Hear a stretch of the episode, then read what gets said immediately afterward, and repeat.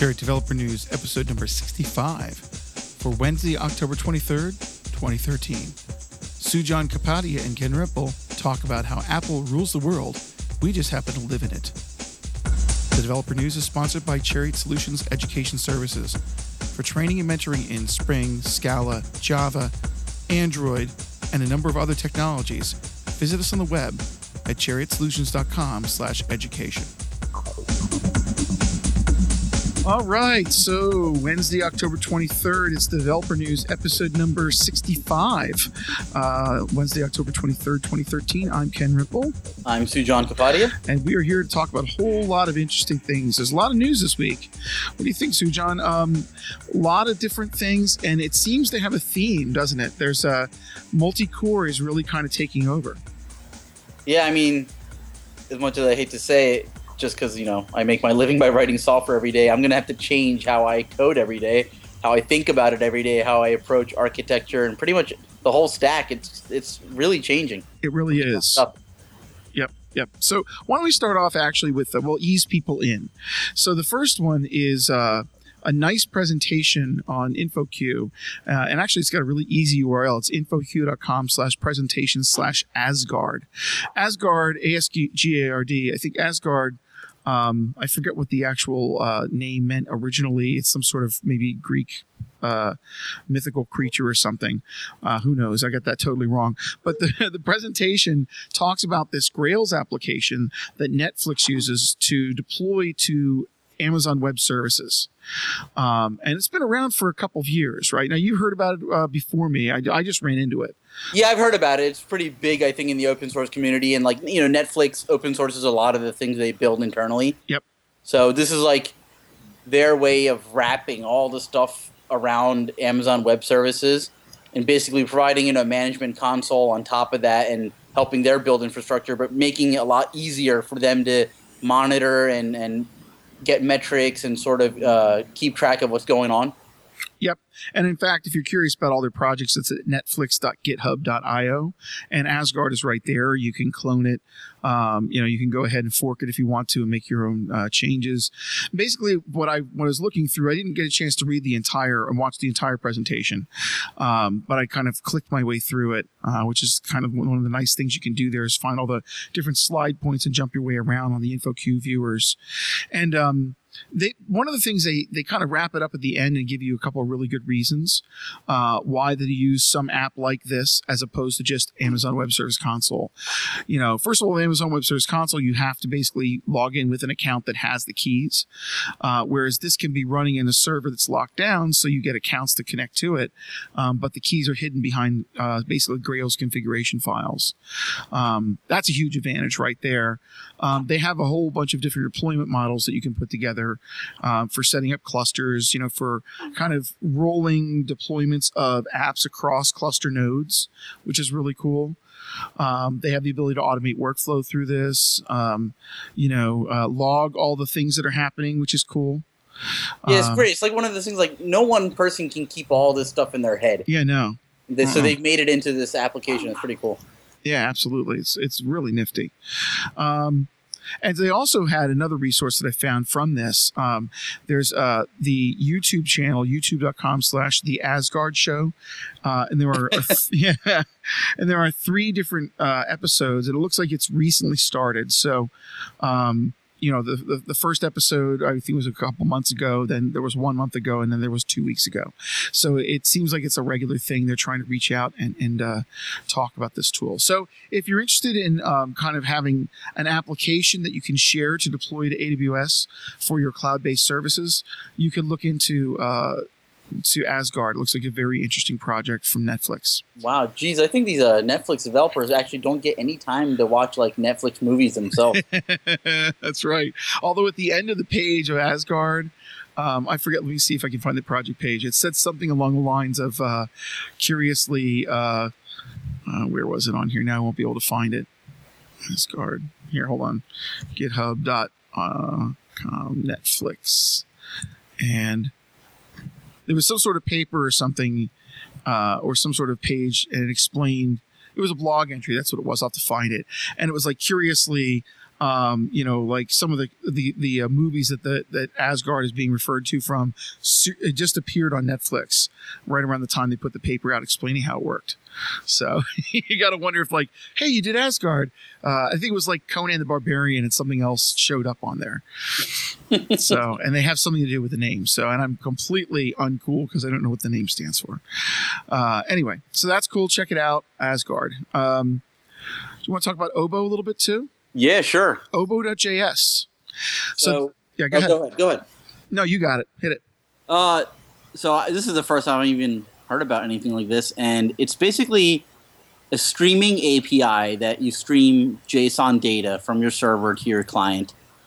It can be completely in Node or it can be on the browser, and it allows you to basically access your data before it's fully been delivered.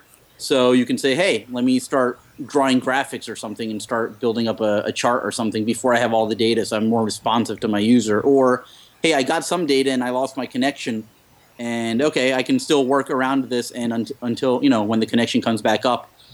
Or you can uh, build like progress meters and stuff like that or whatever, and it's actually built on something I didn't even know about. Uh, part of HTML5, I guess, spec is and isn't everything part of the HTML5 spec yeah, now? really. Well, Great. and then it gets yanked. But yeah. right is the X, uh, XML HTTP request 2, which has a slew of features. If you go to the HTML5 Rocks website, they talk about it all. Cool. It uh, has this thing called on progress, which is basically an event notification that gives you progress updates that you can hook into on uh, your response stream. So Mm. that's pretty cool. Something I want to check out. But this allows you to.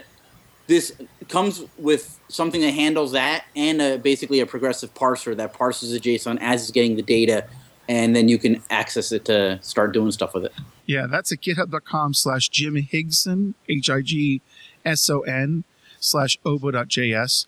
And I got to tell you, he has an index page that kicks butt. His README markdown file, at least he um, really documents his API, it looks like very well. So hats off to him because a lot of these open source projects you get to, it's like, well, download it, play with it, good luck.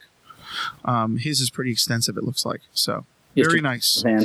In fact, he gives an example of using with D3, um, and and he has a you know he's basically creating a, a rectangle uh, selection, and he's downloading data, and as he finds the data that comes in, he's plotting it. So really cool stuff. Also, it can run on Node.js as well. And Right. Node.js, you can read from any kind of stream you want. So that's kind of cool. Yeah, it is pretty cool. So check out oboe.js, interesting new uh, newish project. Um, let's uh, talk a bit about some of these new, um, you know, multi-core projects that are that are starting to emerge. Uh, and specific, specifically, I saw a tweet by Eric. I think it's Eric Meyer, if I have the name correctly. Uh, uh, it's it responded to uh, the guy who does uh, Rubinius. It said, "Hey, just use Scala. You're wasting your life."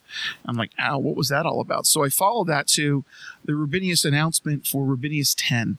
Now, Rubinius is a Ruby built in Ruby. It's kind of like a you know Ruby that's bootstrapped inside of Ruby as a language itself, and it's interesting because. Um, Brian Shirai, uh, who's the person working on Rubinius, it looks like, uh, he said he announced Rubinius 10. Uh, and then he says in the next paragraph, which should probably scare some Ruby people, is Ruby is a dying language. Business is over its dalliance with Ruby. No major startups are lauding their um, sick there is lauding their use of Ruby, and existing businesses are migrating away or simply writing new applications in a different language. I mean, yeah, definitely people are looking at things like Scala and Clojure um, and things like that, and functional languages. And while Ruby has some ability for that, it's not quite its focus, right? Yeah, and I mean, I can't speak too much on Ruby itself. Uh, right. I know it has a lot of you know dynamic typing, dynamic language aspects, which people love, which has allowed it to create all these crazy frameworks that are, you know, that are really powerful out of the box because of the dynamic features that t- they take advantage of. But uh, li- like you said, you know, it, I think it's moving towards some of these features that Scala and Clojure have. Right. I mean, we're past the hype curve on it. You know, we've already uh, gotten to the point where the people who are going to use Ruby are using Ruby. Um, it doesn't have the new hotness anymore. Uh, so Rubinius 10, uh, they're now focusing front and center on promises, uh, which is kind of asynchronous delivery of an answer to a call and non-blocking I/O. Um, and concurrent data structures and all the things you would need for a high performance multi-core distributed system. Right, and some of these ideas are lifted right from you know the JavaScript world, uh, from Scala, and from Clojure. With these persistent data structures, is like literally right out of the stuff that Clojure does to basically. Uh, so the thing I, I won't you know speak too much on it, but like so these new languages favor immutability, but that also means every time you want to make a change, you're getting a copy of the object because you're not changing the original thing. Well, if you keep doing that, that's pretty expensive in memory and time. So how do you make it cheap? So there are these things called persistent data structures that just keep track of the changes made, but still keep the original object around. So you're not copying the entire object again. Right. And that makes those operations a lot cheaper, but allows different threads to have different versions of the data and they can do their own thing and not pounce on each other, but still be cheap. Scala does that too with their collections, right? They well, they don't do it with their collections direct. Like it, they do immutability. They don't do the persistent data structures, but they're adding stuff like that in with like the the I think the Akka STM. Mm-hmm. Okay, yeah. Pretty cool. Well, we'll yeah. get we'll get to those languages in a bit too, but uh, you know they have they have a bunch of interesting things coming up here, and it seems like it's really to kind of modernize the language. But I I have a, a question because, and really just an open question um, Ruby as a language isn't Matz the one who kind of defines what where Ruby goes, and then different implementations of Ruby kind of try to, to match up to his features. So if Rubinius is pushing new features in the language, I wonder what that's going to do to the community. Yeah, hopefully it's uh, accepted. Yeah, right. And he does say there, uh, Rubinius 10 is an experiment in modernizing Ruby. It can be imagined as a time machine that brings the future to the present, enabling us to write modern programs now. So this this this will get very interesting. So uh, that would be x.rubini.us. Uh, and again, we'll have a link in the show notes for, for that particular thing. Kind of like a manifesto for updating Ruby through the Rubinius project. Now let's go to Scala. So TypeSafe and Eligotech, I think that's the right name, um, partnered to deliver Akka persistence. So event sourced.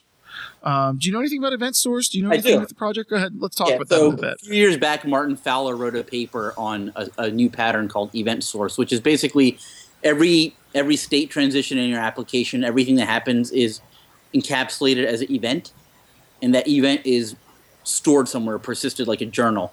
So everything that ever happened in your application gets stored into a journal, and you can basically replay all the events in your app from any point in time. You can periodically take snapshots and say, okay, you know, I lost, you know, my, my system came down. Okay, we snapshotted it last night. Let's replay all the event from point T up to now. And all what your everything your app does is like in a sense audited, right? It gets logged to a journal. And this allows you to do things like replay your app. It allows you to uh, use that information to feed into other services or other consumers that want to take that event stream and do something with it, whether it's like for monitoring purposes or auditing purposes or for a queue or something like that. But it's a whole different way of thinking about how your app sort of moves through time and space. Wow. And you know what it seems is happening is as they're adding support for actor persistence here um, with this tool with this API, uh, Martin is basically going to work and integrate it into the Akka persistence module, um, so that will become the new Akka persistence module uh, in Akka 2.3, yeah, which they say is be out by the end of the year. And I, I think you know a bunch of companies are starting to use this and the the Akka. So basically, these actors now, all the messages that the actors receive and work on, all each those messages get persisted as the events. So all this state is now getting persisted into a journal, and you can bring the system back up and replay the actors and their interactions through this new persistence mechanism. Really nifty, really interesting. Cool. So look for that. Um, you know, keep an eye on the Akka project from uh, TypeSafe, and uh, hopefully they'll have an alpha at some point soon, and you can play with it. Um, very cool. Now uh, on to stuff that's not very cool. For no, I'm not a oh, fan oh, of this next one. Why, why, why don't you uh, talk about this craziness with with I just, uh, Apple? I put this in here because you know I don't know how true. Like I don't know. It's app basically okay. So it's Apple's patent on touch typing and multi-touch, which I think it's like the gestures and like how they're recognized and interpreted. The patent was upheld. Like what the hell Are is you kidding on? me? Like, why is this stuff? I, people we're, we're wasting taxpayer money. We're we're hurting innovation. We're, We're, definitely hurting innovation. hurting young entrepreneurs. Like I, I don't know what we're doing here, and why why, why this kind of stuff even matters. And uh, it just pisses me off. I think people are just making money.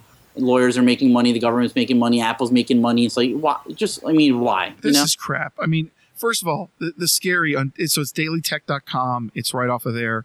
Jason Mick on October 18th reported this, and it states surprise Apple win may force OEMs like Samsung and LG to use Windows Phone. Now let me just try to keep myself from punching the screen. yeah, right? I know. Um, you know, I have this Galaxy Note 3. I went and I, I traded in a bunch of little toys to get it instead of my Galaxy Note 2. I loved it. This is the perfect phone.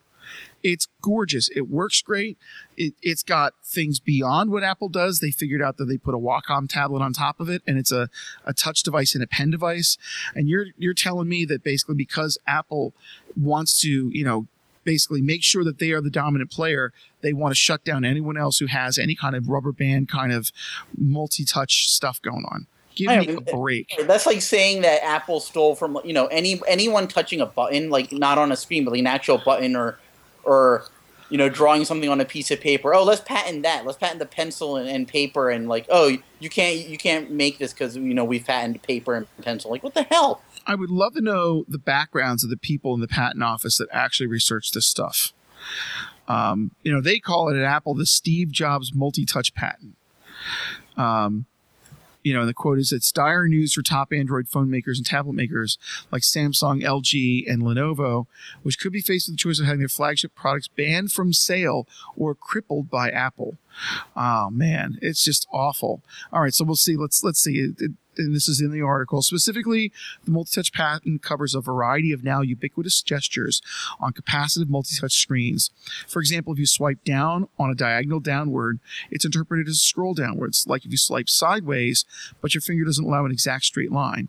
The patent also covers virtually all multi-touch gestures, which are composed by swipes on angles. Last but not least, the patent covers typing on a virtual keyboard on capacitive screens, which is what everyone's doing. Does it cover a middle finger gesture too? I would love to send one giant middle finger. And you know what? I would love to send several middle finger gestures to this patent. This Yeah. is I mean, horrific. does Apple have a patent on the wheel? I mean, just like, what the hell? Okay, so you know what? You should read a book. It's called Unlocking the Sky by Seth. Oh, I forget his name. Unlocking the Sky. And it's about the Wright brothers. Okay, And so everyone thinks the Wright brothers invented flight.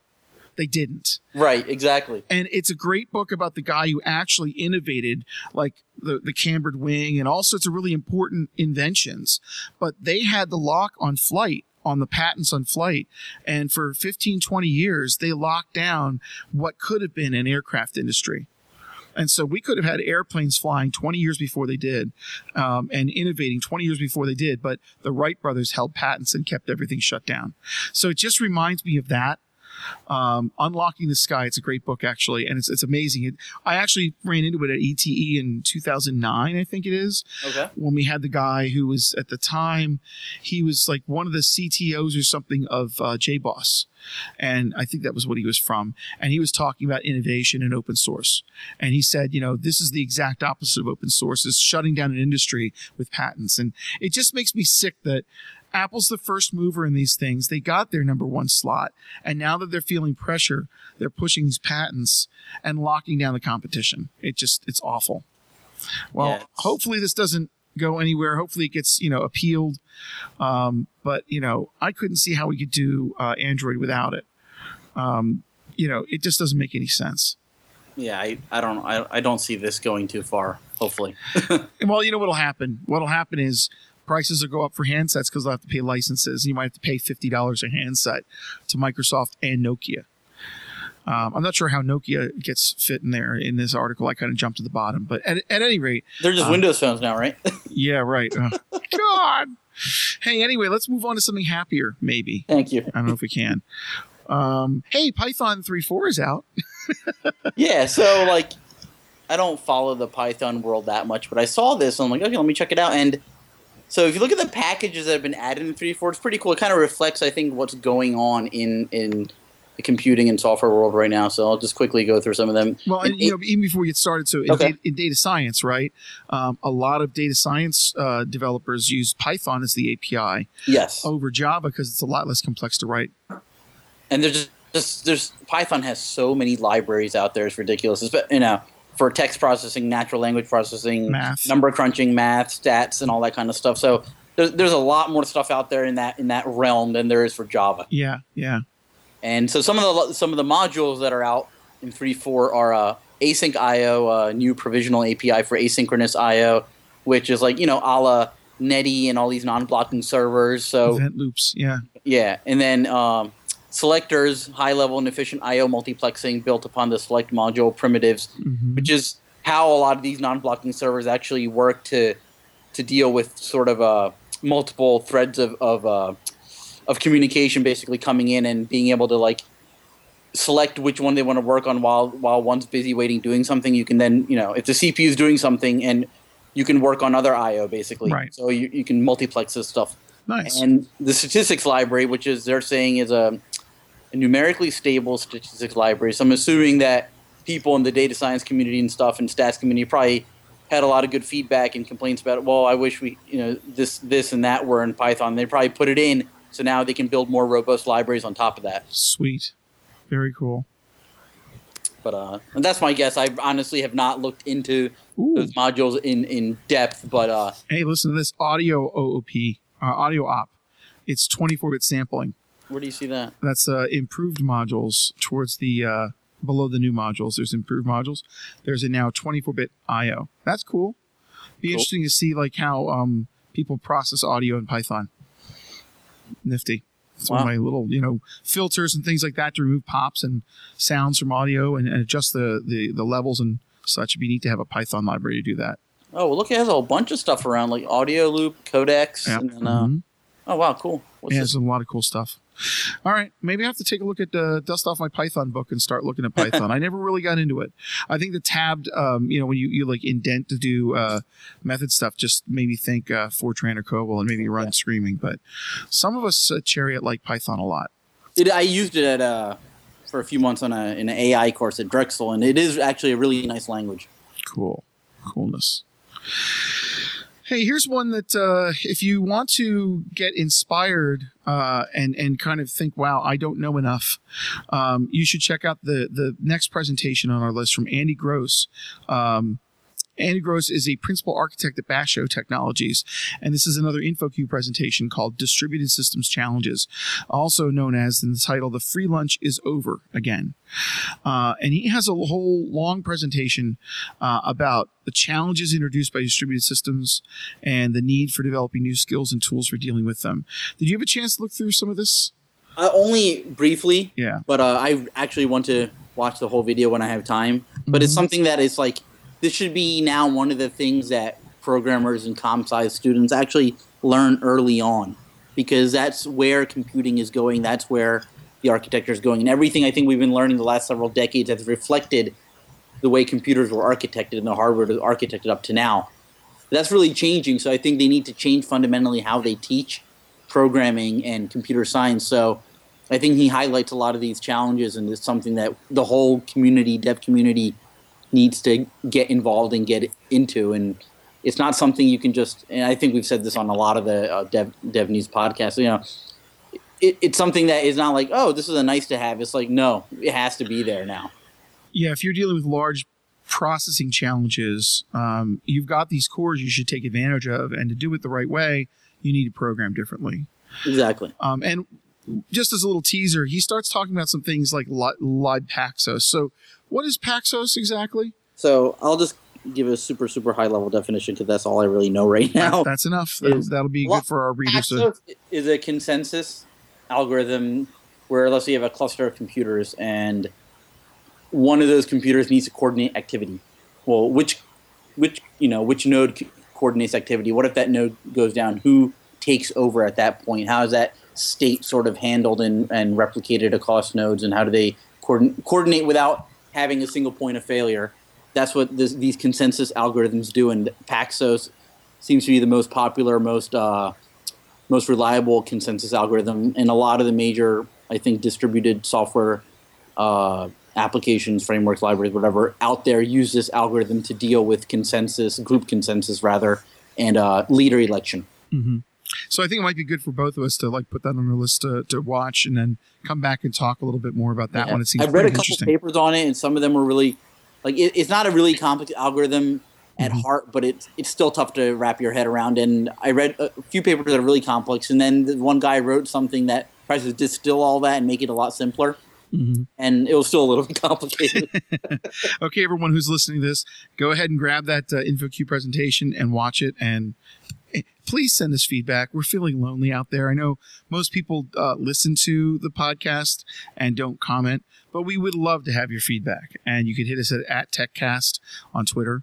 yeah, that would be Um, awesome. Please. Yeah, please do because we definitely watch it and we're hoping for for people to shout out to. It sounds like we're lonely. Hello. Hello, is anyone out there? Um, but uh, and I know people do listen because we see the stats. So uh, it'd be cool to get some comments and some back and forth. Um, pretty soon we're actually relaunching the website and uh, we will have a little bit more uh, integration with things like discussions. And so uh, I'm looking forward to that. Um, I'm going to wrap us up with one uh, interesting little tidbit. I think this is something from Joel. I'm going to steal it. Um, 500 free programming books on GitHub. I sure hope that this is legit. I think it is. Yeah, I mean, I some of the stuff is ancient, right? I mean, some of the stuff is like, you know, APL programming and uh, ADA. ADA 95, the craft of object oriented programming. You're going back in history here. Dude, I need a um, book on Excel programming. That's classic. Yeah. Oh, how about Lotus 123? Is that in there? You always um, learn more Excel. It's funny because you got CoffeeScript next to Cold Fusion, uh, next to DB2, next to Delphi, and uh, and Forth. I, I was an I was a connoisseur of silly languages back when I had my Commodore 64, and I used to think that Forth was like the future, and Mhm. it's just a bizarre little language. Um, and so there's like six books on Forth anyway, um, right next to the Grails and GitHub. It's just really funny. Like ultimately there'll be this Rosetta Stone where we're all dead and buried, and and the new pyramids of code will be put out there, and all this stuff will be lumped together because it's just a short timeline as just different variants on programming, and then the robots would have eaten us all. So for fuel, You were just gonna say what I was gonna say. Like, forget about all that. We're not gonna be here because it'll be all robots. I stole your thunder. I'm sorry on that. It's all good. but anyway, so I'll put a, a link to that. But I loved it. I just, for the fun of it, I, I clicked through a few and I found this awesome, awesome book that I think I, in the back of my mind, someone must have mentioned this to me before. But unmaintainable code, a Java glossary. And so um, this is mindprod.com slash jgloss slash unmain.html. And again, I'll post a link to this Oh yeah. and That's the quotes are great. Um, the, Ger- Gerald Weinberg is quoted here. It's Weinberg's second law. If builders built buildings the way programmers write programs, then the first woodpecker that came along would destroy civilization. that may be true. Uh, and so what he does is he goes through a whole bunch of different things that you can do to make your code completely unmaintainable. And they're hilarious, like program design, for example. Um, uh, let's see in here. There's exploit Java's redundancy. Java insists you specify the type of every variable twice. Java programmers are so used to this redundancy they won't notice if you make two types slightly different, as in bubblegum B equals new bubblegum. Read up on the um, unmaintainable uh, program uh, stuff. If you want a really good laugh, this is probably something that you and your programmer friends can sit around and laugh at for a good couple of hours. Um, it's just brilliant. All right, Sujan, I appreciate you getting on the phone with me at 10 o'clock at night. No, that's awesome. I Um, love doing this. Yeah, me too. I really enjoy it. This is a lot of fun. So, uh, let's see. So, I would say that that's it for Wednesday, October 23rd, which is really, we were going to do it Monday, but just couldn't do it then. So, for Wednesday, October 23rd, uh, in the Dev News, I'm Ken Rimple. I am Sujan Kapadi. If you could hear that.